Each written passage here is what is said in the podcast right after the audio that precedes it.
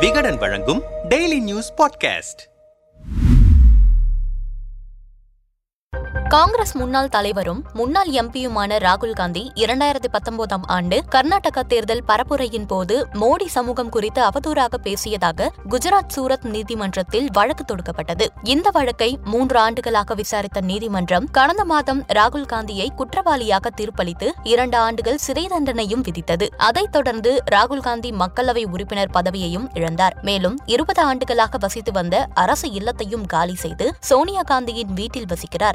இதற்கிடையே சூரத் அமர்வு நீதிமன்றத்தில் இந்த வழக்கு தொடர்பான விசாரணை தொடர்ந்தாலும் எனக்கு வழங்கப்பட்ட தண்டனையை நிறுத்தி வைத்து விசாரணையை தொடருங்கள் என மேல்முறையீடு செய்தார். இந்த மனு மீதான விசாரணைக்கு பிறகு சூரத் அமர்வு நீதிமன்றம் இன்று இந்த வழக்கை தள்ளுபடி செய்து அவருக்கு வழங்கப்பட்ட இரண்டு ஆண்டு சிறை தண்டனை உறுதி செய்திருக்கிறது.